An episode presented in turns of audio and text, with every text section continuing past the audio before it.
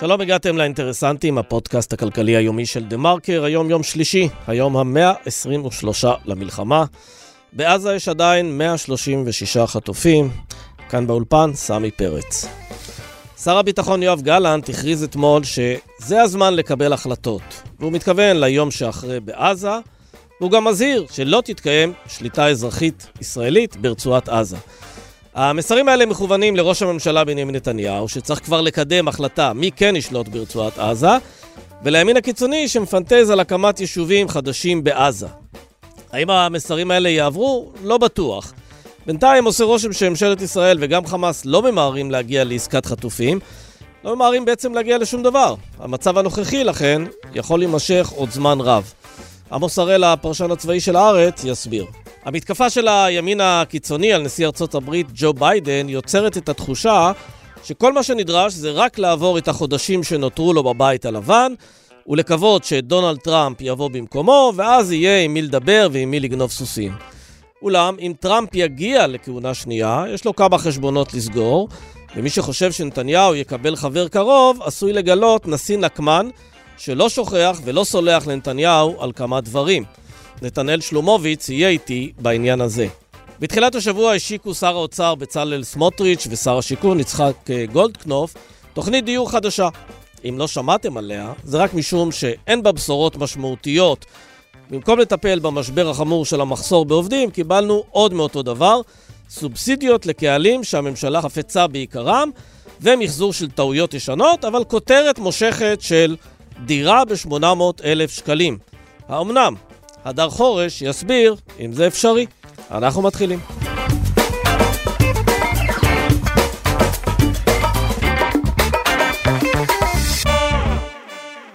שלום לעמוס הראל. שלום סמי. הפרשן הצבאי של הארץ. אה, שמעתי אתמול את שר הביטחון יואב גלנט מכריז שזה הזמן לקבל החלטות, בעצם על היום שאחרי בעזה, והוא גם אה, בו זמנית גם מכריז ומזהיר, לא תתקיים שליטה ישראלית אזרחית ברצועת עזה. והבנתי שהנמענים בעצם, אה, הראשון זה ראש הממשלה, הוא אומר לו, זה הזמן לקבל החלטות, מי ישלוט בעזה? והשניים זה הימין הקיצוני, שבהם הוא אומר להם, תשכחו מהפנטזיות שלכם על הקמת יישובים חדשים שם. המסרים האלה נקלטים, יביאו לאיזושהי התפתחות אה, בקרוב, לאיזושהי החלטה בקרוב? אני בספק, אני חושב שהשיקול הגובר פה שאנחנו רואים לאורך כל התקופה הוא השיקול של נתניהו, ובראש מעייניו של ראש הממשלה אה, עומדת ההישרדות האישית והפוליטית שלו, כדי אה, לעכב איכשהו את ההליכים המשפטיים, אה, זה משפיע על כל דבר אחר, מההתנהלות בקואליציה. ועד קבלת ההחלטות uh, סביב המלחמה. לא, אבל כשגלנט אומר את זה, הוא אומר, תשמע, בוא, כבשנו שטחים בעזה, טיהרנו אותם, פינינו אותם, אנחנו חוזרים אליהם, כי חמאס חוזר אליהם, כלומר, מעבר לעניין של ההישרדות של נתניהו, יש פה עניין של גם התנהלות צבאית שמבחוץ היא נראית גם לא יעילה. תראה, הוא מתאר את הדברים נכון, הוא בפירוש אומר אמת, אה, לגמרי שותפים אה, לדעה שלו בעניין הזה, גם אה, רמטכ"ל, ראש אמ"ן, ראש שב"כ, אלוף פיקוד דרום, כל מי שמעורב בקבלת ההחלטות בדרג המקצועי, אבל מי שפוסק פה נתניהו והשיקולים שלו הם אחרים, הכוח הפוליטי של גלנט הוא אפסי, הכוח שלו בקבלת ההחלטות הוא חלקי בלבד, הוא יכול להעיר והוא יכול לומר את זה בצורה משוחררת יותר מאשר הרצי הלוי שאתה שומע את דעתו אה, דרך כל מיני אה, מקורות צבאיים וביטחוניים עלומים, הם כולם כמעט אומרים את אותו דבר, יש גם את אה, גנץ ואייזנקוט כחברי קבינט המלחמה שסבורים כמו גלנט שצריך להתקדם וצריך לזוז בהקשר של הסדרי היום שאחרי, אבל אה, מי שמקבלים פה את ההחלטות הם שני אנשים שמחוץ לקבינט המלחמה, סמוטריץ' ובן גביר. חלק מהטיעונים, כשאתה שומע מהכיוון של גנץ, אומרים, אסור לגנץ ולאייזנקוט לצאת מקבינט המלחמה, כי חס וחלילה ישבו שם בן גביר וסמוטריץ', אבל בסוף מכתיבי המדיניות הם בן גביר וסמוטריץ', שמסנדלים את נתניהו כבר תקופה ארוכה. אתה לא רואה דיון ביום שאחרי, אתה לא רואה מצב חדש בצפון הרצועה, למרות ההצלחות המבצעיות היחסיות של צה"ל. אין כרגע דיון בחלקה של הרשות הפלסטינית בהסדר של היום שאחרי בעזה, למרות שברור לחלוטין שזה מה שהקהילה הבינלאומית מצפה מישראל. אה, מבחינת נתניהו הוא מפסיד פה הרבה דברים, גם כל סיפור הנורמליזציה עם אה, סעודיה, ההסכם העתידי, תלוי במידה רבה לפחות באיזשהו מס שפתיים לחזון שתי המדינות, אבל כל זה לא קורה. מסיבה פשוטה, סמוטריץ' ובן גביר אה, מסנדלים אותם. העניין הוא כמה זמן אפשר uh, למשוך עם הדבר הזה. אתה לא יכול להפעיל כוחות אה, בלי איזה מטרה אה, ברורה בשאלה מי, מי לוקח אחריות פה על העניין הזה, מי לוקח אחריות אזרחית. שלא לדבר על העניין הזה עם אונר"א, שנמצא גם הוא בסימן שאלה. כלומר, יש פה התפרקות מוחלטת, כשבמקביל, אם אני מבין נכון, ואני קורא אותך כמובן, אה, בכלל סמוטריץ' ובן גביר היו רוצים שהרשות הפלסטינית תתמוטט גם ביהודה ושומרון, ואז בכלל אנחנו נשארים פה עם איזה אה, ואקום מוחלט. אין כרגע עסקה באופק עם כל הדיבורים וכל הספינים שאו-טו-טו הסיפור נסגר, אנחנו מבינים שיש פה פערים, חלק מזה באשמת חמאס, אבל בסוף סמוטריץ' ובן גביר מכתיבים פה מדיניות כבר תקופה ארוכה, אלה האנשים אה, שקובעים מה קורה, ונתניהו תלוי בהם, גנץ ואייזנקוט אה, יכולים לדבר עד מחר על אה, השפעתם על המדיניות, אני לא חושב שאנחנו רואים את זה בשבועות האחרונים, מה שאנחנו רואים זה סטגנציה, והמתנה למשהו שיקרה, דווקא בן גביר ביטא את זה היטב, באותה ציפייה. אה, לבואו של טראמפ, הרי אנחנו מבינים שזה המשחק שנתניהו משחק במידה רבה. כן, טוב, תכף אני אעשה פה שיחה אחרת אה, על הנושא של טראמפ, אבל אה, טראמפ זה בעצם, אנחנו מדברים אם וכאשר, זה לא יהיה לפני ינואר הבא. כלומר, אנחנו מדברים פה על כמעט שנה. אני לא חושב שאפשר להחזיק כל כך הרבה זמן במצב כזה שבו הצבא אומר, אני נכנס, יוצא, נכנס, יוצא, אבל אני לא בעצם פה אה, פותר שום בעיה. אז גם אם תביא הישגים, כמו, לא יודע מה, חיסול סינואר או חיסול בכירים אחרים, אה, עדיין אה, אתה לא פותר את הבעיה מי מנהל את עזה. נכון, אין שום דיון על זה. יש אמירה מאוד ברורה של אה, אה, הדרג המקצועי. שממליץ על מה שצריך לעשות, אבל זה לא קורה. מה ההמלצה שלהם בעצם? מה הם ממליצים? הם מדברים על אה, צפון הרצועה כאזור שאפשר לנהל אותו אחרת. רוב ההתנגדות אה, הפלסטינית, רוב ההתנגדות של חמאס אה, התגברו עליה. נכון שמדי פעם יש צורך להיכנס שוב לפעולות, אבל זה גם מזכיר בעצם את מה שקורה בג'נין, בשכם, בטול כרם, כבר תקופה ארוכה. והתחלה של עבודה. התחלה של עבודה ברצוע, בצפון הרצועה עם מה? עם איזה, איזה כוחות? מי ינהל שם את העסק? תשמע, זה לא לגמרי ברור. כרגע מדברים על ועדות אזרחיות, זה מושג קצת אמורפי, ואני לא בטוח שזה לא איזה wishful thinking שגם אה, הדרג המקצועי במערכת הביטחון וגם האמריקאים כולאים את עצמם בתוכו. אנחנו בסוף, יש פה צל כבד שהוא חמאס. שלא בוער ולא, הרצועה לא טוהרה מהתנגדות של חמאס, וסינואר ואנשיו עדיין במנהרות, לא רק הוא עצמו, אלא אלפי חמושים שלו, שמטילים איזשהו פחד על אה, כל התארגנות אחרת ברצועה. ובכל זאת, לפחות לפי הצבא, אפשר היה להתחיל לעבוד בכיוון הזה, אה, לשלוח איתותים, גישושים, לנסות להגיע לכל מיני הסברים.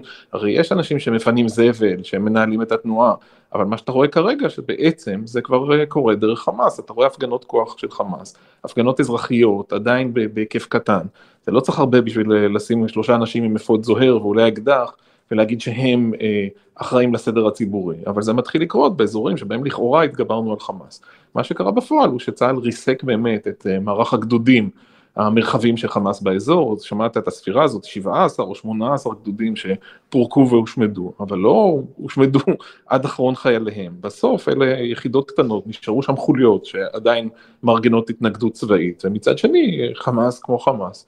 אה, לא עזב את המאבק שלו בישראל ולא ויתר על העוצמה שלו ברצועה, מה שהוא עושה זה מנסה להחזיר לידיו סמכויות אזרחיות, הכל טיפין טיפין, הכל באזור של הרס עצום, כמו שאנחנו לא הכרנו אף פעם בעבר, אבל הנחישות של אה, חמאס אה, לרגע לא, לא התפוגגה, אין פה מישהו שוויתר בצד השני אני רוצה לדבר איתך על עסקת החטופים, דיברת על זה קודם, אני רוצה לפתח את העניין הזה, אני שומע מנתניהו כל הזמן איזה...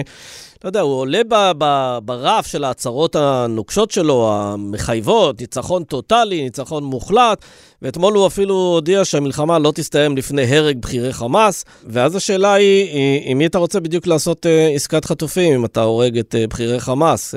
הוא חושב שזה יקדם את עסקת החטופים? הוא לא חושב, אני מתחיל לחשוד שהוא לא מעוניין כרגע בעסקת חטופים, לא בתנאים הנוכחיים. צריך להגיד, הדרישות של חמאס מאוד מאוד גבוהות, הם לצד שחרור של אלפי מחבלים, הם גם כנראה רוצים הפסקה מוחלטת של פעילות צה"ל, הפעילות הצבאית, ובעצם נסיגה של כוחות צה"ל מהרצועה. אבל די ברור מהמסרים שנתניהו שולח מאז אותה פסגת פריז בסוף השבוע, לא האחרון, אלא זה שלפניו. ראית מיד הדלפות, בעיקר לחדשות 12, שדיברו על אה, דרישה של חמאס לאלפי מחבלים, ומיד אחר כך אה, צרור של אמירות של נתניהו ושל אחרים על כך שזה לא בא בחשבון בשום צורה. בעצם אתה רואה אותו מסנדל את עצמו פומבית לעמדות יותר ויותר נוקשות, המשפחות אה, של החטופים מצד אחד מפגינות בקריאה לשחרר את כולם ועכשיו, ונתניהו אומר את ההפך. עכשיו, אפשר להצדיק את זה בהקשרים אה, אסטרטגיים או אידיאולוגיים שאסור להיכנע ושעסקה כזאת תהיה ויתור לחמאס ובעצם הודאה בכישלון הישראלי והודאה בהפסד הישראלי אה, בהמשך לשבעה באוקטובר, אבל אני חושב שזה סיפור יותר רחב, אני חושב שמתנהל פה מהלך די מתוחכם של נתניהו, אה, שנועד לבצר את העמדה הזאת שמתנגדת לעסקה, זה לא נאמר מפורשות למשפחות, להפך, שם אומרים שעושים את כל המאמצים, אבל אם אתה מחבר יחד את כל ההצהרות של בן גביר ושל סמוטריץ' ושל נתניהו ושל אה, פרשנים מטעמו ושכמובן של האולפן של 14 שלוקח את הגישה הקיצונית מכולם, שממש משחיר את משפחות החטופים כן, כן. והופך את המאבק שלהם לכמעט לא לגיטימי. אתה רואה פה התחלה של קמפיין שעניינו אה, לא לעסקה, בטח בתנאים הנוכחיים, וחלקים מהקמפיין הזה, החלקים היותר הזויים, באמת גם משתלחים במשפחות עצמן. אה, זה הסיפור, מה שאנחנו עוד לא שומעים זה את הצד השני, לא המשפחות, את המשפחות אתה שומע הרבה, את גנץ ואייזנקוט ואולי דרעי, אנשים בתוך קבינט המלחמה שמוכנים לוויתורים כבדים יותר, לא שמענו אמירה נחרצת, יכול להיות שמחכים, התקשורת עם סנוואר במנהרות היא תקשורת קלושה ואיטית, הדברים האלה לוקחים זמן, יכול להיות שרוצים לראות עוד מה האמריקאים יכולים לעשות לפני שיוצאת אמירה מפורשת, ויש כמובן גם חשש של גנץ ואייזנקוט להיראות כמי שפוגעים בקונצנזוס הישראלי ובעמדת המיקוח ישראלי. כן, אגב, שהקונצנזוס הזה קשור באמת לעובדה ש... שהציבור הישראלי עוד לא ראה פה, נכון שיש המון ניצחונות טקטיים והצבא מחסל מחבלי חמאס בכמויות, אבל הוא עוד לא ראה את ההישג הנראה לעין, אה, ואפילו, אתה יודע, הצבא אפילו עדיין לא הגיע לרפיח, שזה צינור החמצן של, של חמאס. כלומר, יש פה, יש פה עוד עבודה לעשות. אם המטרה, אחת המטרות היא חיסול חמאס, יש פה עוד הרבה מאוד עבודה לעשות. כן, אבל זה דיברנו מהרגע הראשון, הרף הזה שנקבע בעיקר אצל... אה, אה, נתניהו באמירות שלו, אבל במידה מסוימת גם גלנט ואפילו הרמטכ"ל בהתחלה, הדיבורים האלה על אה, השמדת היכולות של חמאס או אה, תבוסה מוחלטת לחמאס, הוא רף שקשה מאוד לביצוע, הצבא מאז קצת התעשת, ומדבר איתך על חודשים, אלה דברים שקשה להגיע אליהם. תשים לב אבל שאותן אמירות של גלנט שציטטת בהתחלה, מתייחסות גם לסינואר והוא מייצר איזה רושם כאילו אנחנו מאוד מאוד קרובים אליו, אני לא יודע עד כמה זה מעוגן באמת בפרטים של נכון לאתמול בערב אה, בח'אן יונס, יש שם איזושהי התקדמות ואולי יש תקווה להגיע להישגים. ההישג האחר, שאולי לא כך נוח לדבר עליו, הוא הנזק שנגרם לצד השני. תראה את הפרויקט עכשיו שיצא באתר האינטרנט של הארץ, שמדבר על הרס הרצועה, וקרוב ל-50% מהבניינים ברצועה שנפגעו, ותזוזת האזרחים. כל הדברים האלה, קשה להגדיר אותם כהישג, זה לא נשמע טוב, אבל בסוף אלה מחירים עצומים שהצד הפלסטיני משלם. לאורך זמן זה יהיה נזק אסטרטגי עצום לעם הפלסטיני בכלל. כרגע לא, הרושם הוא שזה לא מזיז לסינואר, סינואר לא תופס את האחריות שלו לאזרחיו אה, כמו שאנחנו תופסים את זה במדינה דמוקרטית, ואני לא חושב שזה מזיז לו מספיק כדי שהוא יפסיק להילחם, אבל כן, אנחנו פה במלכוד, ועוד לא הזכרנו בכלל את הצפון, גם לבנון ממשיכה להיות אה, מלכוד גדול. כן, שדי ברור אה, מבחינת הגזרה הצפונית, שגם אם תהיה עסקת חטופים וגם אם תהיה הפוגה של אני לא יודע כמה, אפילו חודשיים, לא פתרת את בעיית הצפון. כלומר, אתה לא יכול להחזיר את התושבים ליישובים שלהם, גם אם אגב חיזבאללה נוצר את נשקו בחודשיים האלה, כי אין פתרון אה, ארוך טווח. והשאלה היא, אה, אם שם אתה רואה מצב שבו יגיעו להסדר מדיני, או שזה יהיה חייב לעבור דרך אה, אה, מערכה, מערכה קשה? תראה, חזר לפה עמוס הוכשטיין, השליח עם השם הישראלי ועבר בצה"ל, אבל הוא כמובן אזרח אמריקאי ושליחו של הנשיא ביידן, והוא כדרכו מפזר אבק כוכבים קצת מסביב, עם הבטחות ל...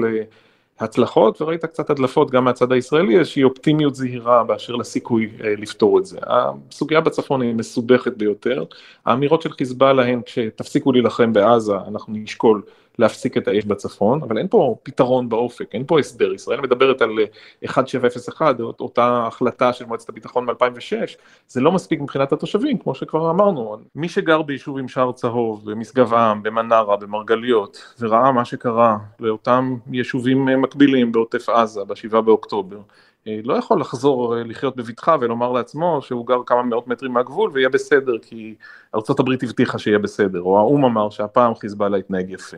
אז אה, נוצר פה רף ציפיות וכמובן חרדה שהיא אמיתית לחלוטין בדרישה של התושבים. השאלה היא, כשאתה שומע את ראשי המועצות אה, תובעים הכרעה ברורה, השאלה אם אחרי סבב של לחימה בצפון, מלחמה עצימה שכוללת גם פגיעה בעורף הישראלי, האם אתה בהכרח משיג תוצאות יותר טובות. כן. מה שהוכשטיין מנסה לפזר עכשיו זה איזושהי תקווה מעורפלת שיהיה בסדר, הקהילה הבינלאומית תתערב, יש מאזן הרתעה הדדי, שני הצדדים מבינים שההרס הפוטנציאלי הוא עצום, ולכן משהו יקרה כדי שהדברים יתייצבו. כרגע זה לא לגמרי ברור, אני מוסיף בכל זאת הערת אזהרה לכל מי שמבטיח פה מלחמות, שבדרך כלל מלחמות במזרח התיכון לא פורצות כשכולם מדברים עליהן, הן פורצות אה, בסוג של הפתעה כמו בשבעה באוקטובר.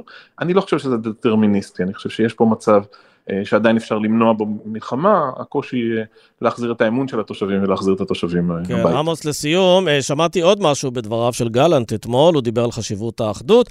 זה כמובן אמורה שתמיד אומרים, אבל כשהוא אומר את זה, הוא מתכוון בעצם לנוכחות של המחנה הממלכתי בממשלה, בקבינט המלחמה, הוא לא רוצה להישאר בלעדיהם.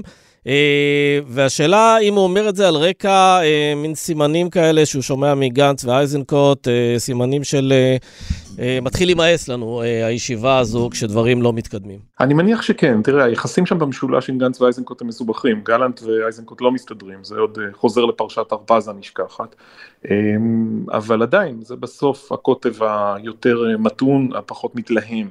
בתוך קבינט המלחמה והוא זקוק להם איתו אה, בנסיבות הללו. האם בהכרח הדברים יתפצלו כך בהחלטה על אה, עסקת חטופים או בהחלטה על המשך הצעדים הצבאיים, אני לא בטוח. ושוב, עדיין הברית של גלנט עם אה, גנץ היא חזקה יחסית, וצריך לזכור, נתניהו לא סובל את גלנט, לא סומך עליו, והיה שמח להיפטר ממנו, כמו שראינו במרץ שעבר, סביב אותו לילה של הדחה. כן, צריך להגיד רק שזה הברית של אנשים שהם יודעים מה זה כוח, יודעים להפעיל כוח, גם מכירים כנראה את מגבלות הכוח, מה ש... ומכירים את נתניהו. כן, ומכירים את נתניהו, ומה שסמוטריץ' ובן גביר לא מכירים, לא מכירים את העניין של מגבלות כוח. לא עסקו בזה, לא שירתו באמת, uh, סמוטריץ' שירת קצת, בן גביר לא שירת בכלל. Uh, עמוס הראל, תודה רבה לך. תודה רבה לכם.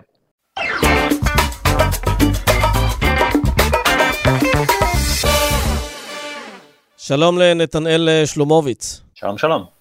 פרשן לענייני ארה"ב פה בעיתון הארץ, מרצה לתקשורת באוניברסיטת חיפה. תשמע, דיברתי קודם עם uh, עמוס הראל, הפרשן הצבאי, uh, ואני מתקיל אותו עם כל מיני שאלות של מה יהיה, חטופים או פירוק חמאס, או האם יש את היום שאחרי בעזה וכולי, וכל התשובות פחות או יותר מתנקזות לתשובה, שבימין הקיצוני כנראה מחכים שביידן ילך כבר וטראמפ יבוא במקומו, ואז כל הבעיות שיש לימין עם ממשל האמריקאי ייפתרו. אבל אז אני קורא אותך, ואתה מתחיל טור במשפט, דונלד טראמפ לא שוכח ולא סולח. גם לנתניהו לא שוכח ולא סולח? במיוחד לנתניהו, הייתי אומר. נמק והסביר. ובכן, אני חושב שטראמפ מרגיש, אני חושב שבמידה רבה של צדק, כן, שאם יש איזושהי מדינה שהוא עזר לה המון, אם יש מנהיג שהוא עזר לו אה, המון, זה ישראל ונתניהו. אה, הסכמי אברהם זה משהו שהוא מנופף בו כל, כל התקופה שהוא לא נשיא, ובאופן כללי כל המערכת יחסים הזאת שהוא טיפח במסגרת המשולש הרומנטי שלהם עם, עם האוונגליסטים. עכשיו, נתניהו עשה את החטא החמור ביותר בעולמו של טראמפ, או במוחו של טראמפ יותר נכון, וזה שהוא היה המנהיג הראשון בעולם ש, שבירך את אה, ביידן בניצחון המזויף על פי טראמפ. עבירה חמורה. חמורה ביותר. במונחים טראמפיים, כן. בואו נזכור רגע מה קרה לאנשים חשובים יותר לטראמפ, כן? שהוא צריך אותם יותר מנתניהו, שעשו את זה. ואת כולם הוא מחק, את כולם הוא מחק ובכולם הוא רוצה לנקום, או שהוא כבר נקם. ונתניהו, אני חושב שמה שבעצם אנחנו רואים את המפנה, אם הוא, אם הוא צחק באוקטובר על, גם על מדינת ישראל, כי הוא זיהה את ישראל ביחד עם נתניהו, אני חושב שעכשיו הוא מבין, כמו כל האמריקאים, ובטח מי שעוסק בפוליטיקה האמריקאית, שנתניהו בעיניהם הוא סוס מת, אה, הקריירה שלו נחשבת גמורה, ולכן הוא מרגיש מאוד בנוח לנגח את נתניהו, כי הוא יודע שהוא לא פופולרי בישראל, זה לא חייב לבוא ביחד. כן, אגב, הוא כבר ניגח אה, בשבוע שעבר בריאיון לפוקס ניוז, אה, עקץ בעצם את נתניהו בנושא של חיסול אה, קאסם סולימני. אה, הוא אמר כשהתנקשנו בסולימני, ישראל הייתה אמורה לעשות את זה איתנו, אבל יומיים לפני ההתנגשות הם אמרו, אנחנו לא יכולים לעשות את זה. מה זה היה? זה ביבי כאילו ברח לו ברגע האחרון? אנחנו לא באמת יודעים מה קרה מאחורי הקלעים, טראמפ הוא לא בדיוק הדובר המהימן ביותר להבין מה קרה שם. אמ, זה נשמע שזה מה שהוא מתאר, כן, הרי אנחנו יודעים שהאמריקאים חיסלו את אה, סולימני ואנחנו יכולים להבין שבטח היה איזשהו שיתוף פעולה, אני לא באמת יודע, אמ, עם ישראל, ואנחנו גם מכירים את נתניהו לדעת שיש לו נטייה אה, לחמוק מסיטואציות כאלה, כן, הוא בחר לו לתקוף באיראן. שזה אגב לא כזה נורא, זה שאתה משאיר לאמריקאים את העבודה הזאת. כן, יכול להיות שהוא עשה איזשהו צעד חכם, אגב, יכול להיות שהוא עשה את הכלכלה הפוליטית שלו, כי אם אתה זוכר, אף אחד לא חשב שטראמפ ייבחר לעוד כהונה אה, באותו זמן. אז אה, זה איזשהו עוד אחד מההימורים הגדולים שנתניהו לקח, אה, והוא הימר על זה שטראמפ, אני לא יודע בדיוק מה, אבל טראמפ לא סולח לו על זה, זה בטוח, וטראמפ, כמו שאנחנו יודעים, הוא לא מסוגל להתגבר על זה, כן? אם, אם מישהו פוגע בו ברמה האישית, אנחנו ראינו את זה פעם אחרי פעם, למעשה ראינו את זה אפילו לפני שבועיים כשהוא, כשהוא ניצח את ניקי היילי בפריימריז בניו-המפשר. במקום לחגוג כמנצח, היא, היא העליבה אותו באיזשהו אופן, ולכן את כל הנאום ניצחון שלו הוא הקדיש למועמדת שהוא ניצח בפער של עשרות, אתה יודע, של 15 אחוזים. כן, אבל העניין הוא שאנחנו רואים שהוא מתעד אה, מפעם לפעם אה, כל מיני שיחות שלו עם, אה, עם נתניהו, שבהם אתה רואה שבאמת הוא כעס עליו, אז גם הסיפור הזה שהוא בירך את אה, ביידן, גם הסיפור הזה שהוא חמק ברגע האחרון מהחיסול של סולימני, אה, וגם אה, באופן כללי, זה נראה כאילו הם לא מסכימים על הרבה מאוד אה, דברים, אבל השאלה אם זה ברמה ש... תמיד אנחנו אומרים שהיחסים בארצות הברית לישראל חזקים יותר מכל... מנהיג כזה או אחר שם או כאן. השאלה אבל, אם הוא, אם הוא מסתכל על ישראל כרגע כעל מדינה באמת ש, שיש לה אתגרים אה, ביטחוניים מאוד מאוד קשים, שהם גם אה, אתגרים אה, שמשפיעים על המדיניות של ארה"ב פה באזור, משפיעים על כל העניין של הציר הזה היותר מתון, סעודיה, מצרים, האמירויות, ישראל, אל מול הציר האיראני. Uh, השאלה אם לטראמפ יש את היכולת להתעלות מעל העלבונות האישיים ולהסתכל על תמונה יותר רחבה.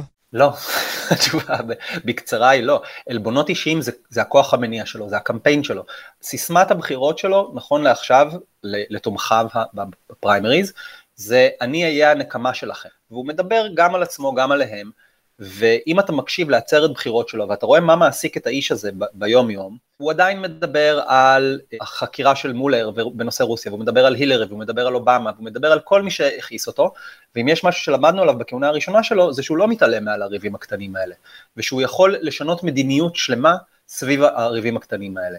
אז נתניהו, אנחנו יודעים עכשיו, כן, בחלוף שלוש שנים מאז שטראמפ הפסיד בבחירות, אנחנו יודעים שהוא לא שכח לנתניהו את זה, הוא מזכיר את זה שוב ושוב, הוא כועס על נתניהו והוא לא מסתיר את זה, אין לו שום אינטרס בשום צורה כרגע להיכנס, בטח בבייס שלו, בנתניהו, ועדיין הוא עושה את זה. זאת אומרת, זה, זה מראה שהוא, שהוא בטח לא שכח, הוא בטח ישמח לדעתי לראות אותו נופל, כן? כי זה סוג הנקמות שהוא, שהוא אוהב לעשות. כן. אגב, יש, יש לו סדרה שלמה של נקמות קטנות שהוא עשה כנשיא, כן?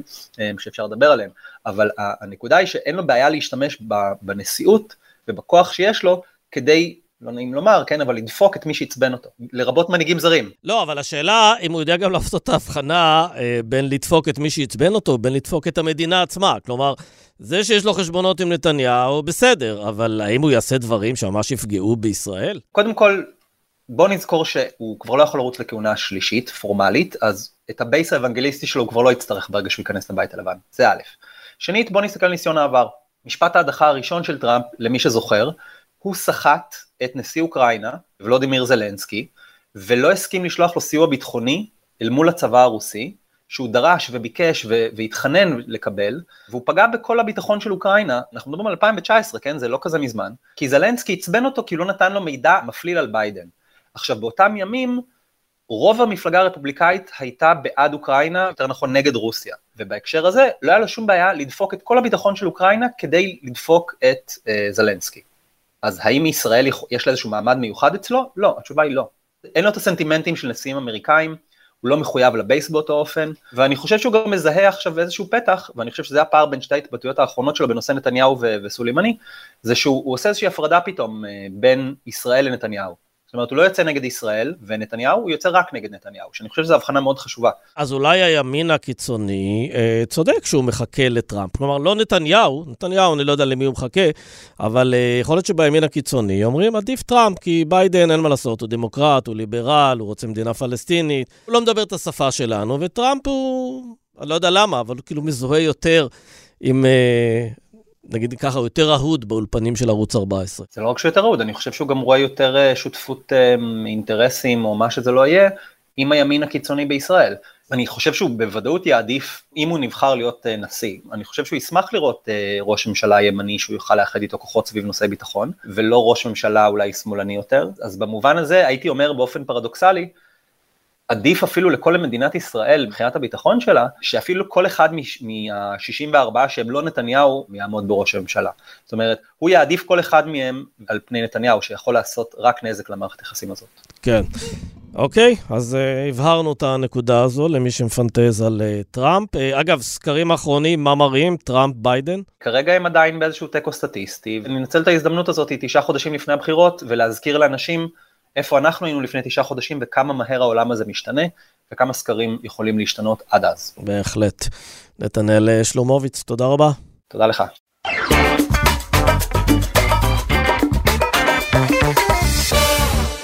שלום להדר חורש. שלום סמי. תשמע, בימים רגילים, כשאין מלחמה ואין אה, דרמות אה, ביטחוניות ומשבר חטופים וכל הדברים האלה, תוכנית ממשלתית לתמרוץ ענף הדיור הייתה יכולה להיות כותרת ראשית. אבל כשאנחנו רואים בכל, אה, אה, תוכנית כזו שמובאת ככה אה, די בפרופיל נמוך, עם כל מיני צעדים שנשמעים לנו מוכרים וממוחזרים, עושה רושם שגם משרד האוצר וגם משרד השיכון, שהכריזו השבוע על איזה תוכנית לעידוד הענף, אפילו הם כבר לא מאמינים שאפשר לעשות שם משהו בענף הזה. אז אה, קודם כל תן לנו ככה את אה, עיקרי התוכנית הזו, ושתיים, תן לנו גם ציון. מה היא שווה? טוב, התוכנית הזאת היא אוסף של uh, הרבה מאוד uh, תוכניות uh, ש... שמענו עליהם בעבר. בין היתר זה מדובר כאן בסבסוד של מכרזים, אה, בהטבת, הטבה אולי משמעותית ליזמים של מכרזים לדיור להשכרה, תמיכה משונה בקבלנים שרוצים להתחיל במכירות ולא מצליחים לבצע את המכירות המוקדמות באתרים. אה, מה שניתן להם בזכות התמיכה הממשלתית אה, יותר יכולת עמידה מול הלקוחות ולא יאלץ אותם אה, להוריד מחירים כל כך. העדפות כמובן ברוח הימים האלו לאזורי פיתוח וסופר של דברים. הייחוד שבתוכנית הזאת, וזה בכל זאת לא מה שהיה עד עכשיו, זה תקציב של 1.1 מיליארד שקל לסבסוד הוצאות פיתוח במכרזים באזורי הפריפריה.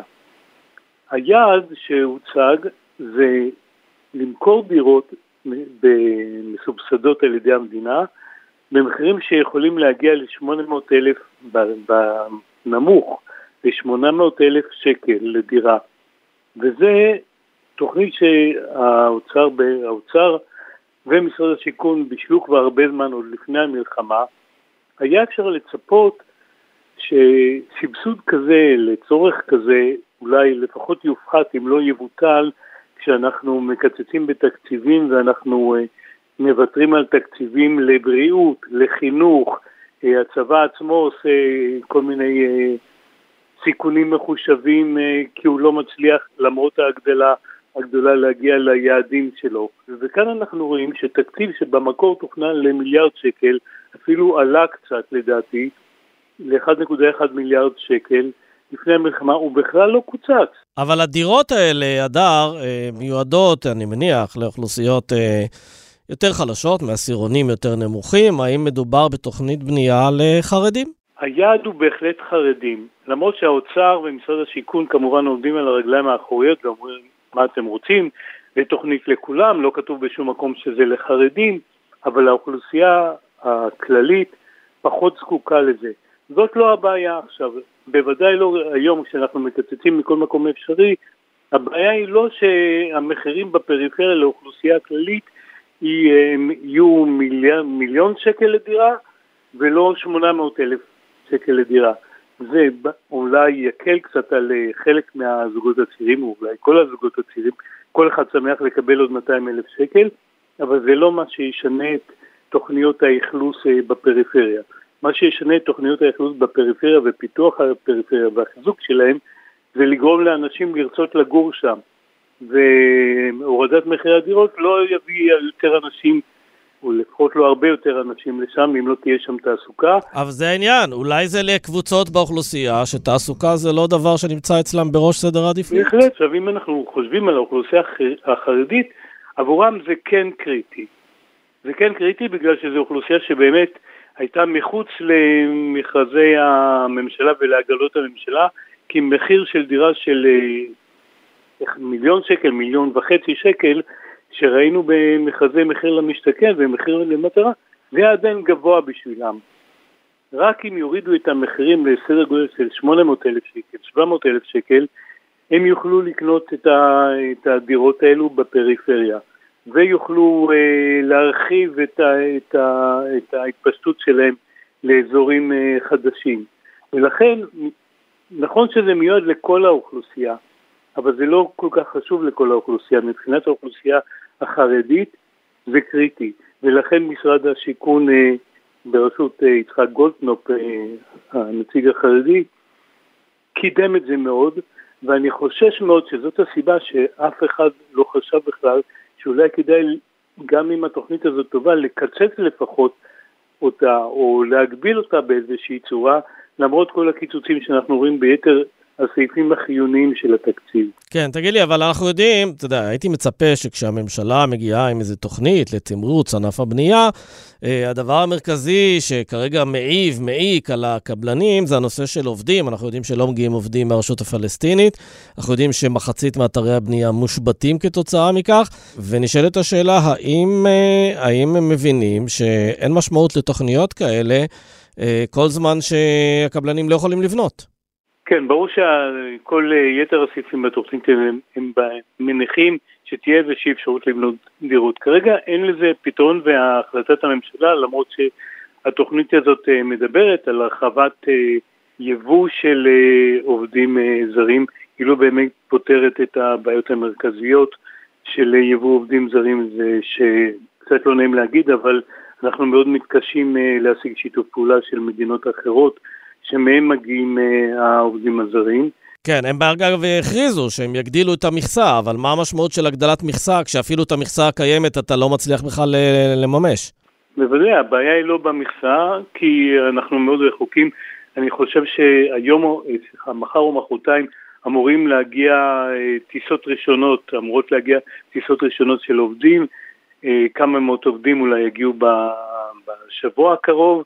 ומדברים על סדר גודל של 5,000 שיגיעו בחודש הקרוב, כשאנחנו מדברים על מחסור של 80 אלף עובדים. ובכלל לא התחילו לפתור בכלל את בעיית העובדים אה, בענף התשתיות, שגם כאן צריכים לייבא עובדים, אבל אין בכלל אישור ממשלתי ליבוא עובדים בגלל איזושהי טעות. כן, דיברנו על זה, על העניין של התשתיות, שבעצם גם כבישים, רכבות וכולי, אה, הבנייה שלהם עלולה, או תתעכב. כתוצאה מכך שאין אה, עובדים. באיזה יישובים אה, אנחנו נוכל לקנות אה, דירות ב-800,000 שקל? ושלא לשאול, האם אנחנו נוכל, אני ואתה נוכל גם לקנות שם? אם נרצה לגור אולי בערד, בדימונה, בירוחם, בקריית שמונה, מקומות מאוד מעניינים למגורים, ואם תהיה לנו... הלו, הלו, אני הגעתי מדימונה. זה באמת מקום מעניין למגורים. לא אמרתי שום דבר רע, אני בא מקריית גת, אז אה, אל כן. תשוויץ. מקריית גת שבצפון, כן. כן. אז אה, במקומות כאלו אה, ייתכן שאפשר יהיה, אני, אגב, הם לא מוכנים להתחייב, 800 אלף שקל זה סוג של איזה סיסמה, אני, הם לא מוכנים להתחייב שזה בדיוק המחיר, אבל כנראה שבאזור הזה, אם הם יצליחו אה, לסבסד את אה, כל הוצאות הפיתוח, ומעריכים שזאת פחות או יותר העלות, אה, העלות הבנייה היא 600 אלף או 700 אלף שקל, אה, זה גם כן מספר שמשתנה. היזמים יוכלו להציע אה, דירות במחיר שהוא דומה לזה. כן. אגב, ירד זה מאוד מסתדר לי עם העניין הזה שזה לחרדים. במקרה היה פה לפני שבועיים יאיר לפיד, ש, ש, ש, שסיפר שבערד יש שליטה של יש עתיד, ואני זכרתי שבבחירות האחרונות המפלגה שהשיגה שם הכי הרבה מנדטים לכנסת הייתה יהדות התורה, כי מסתבר שיש שם קהילה הולכת וגדלה, והם גדלים בקצבים מאוד מאוד מהירים, של חסידות גור. 30% מתושבי ערד הצביעו ליהדות התורה, זה די ברור שזה הולך להיות, זאת הולכת להיות עיר חרדית. זה הולך לגדול, כי היום הסדר גודל זה 40% מהתושבים הם חרדים, קהילה של סדר גודל של עשרת אלפים, אה, עשרת אלפים אה, תושבים. שהם אה, בהחלט, אה, כבר יש להם אה, מכרזים מוכנים. אני חושב שהם יהיו בין הראשונים, אני כבר ראיתי כרגע איזשהו מכרז שהוא ממש אוטוטו הולך לצאת, הם רק צריכים לסדר שם את המספרים בהתאם לתוכנית הסבסוד החדשה, והם יהיו בין הראשונים שיענו מדירות במחירים שעד עכשיו הם קנו במחירים האלו דירות של שלושה חדרים, 65 מטר מרובע, דירות עולים ישנות. עכשיו הם יוכלו לקנות באותו מחיר דירות מרווחות וחדשות, ולהם זה באמת תהיה רווחה גדולה. כן. אגב, גם, גם אתה אגב יכול להצטרף ל... אם אתה זכאי משרד השיכון, אני מניח ש... אני לא זכאי, אבל אני יכול להצטרף לחסידות, ואז אולי דרך זה יהיו יותר הקלות. זה בוודאי יעזור לך מבחינות רבות. כן, אה, בסדר. אז אנחנו נשקול את הדברים האלה, נראה אם יש לנו הצעה טובה שם, ויכול להיות שנעשה את זה, ולו רק מסיבות אה, נדל"ניות. הדר חורש, תודה רבה. תודה, סמי פרץ.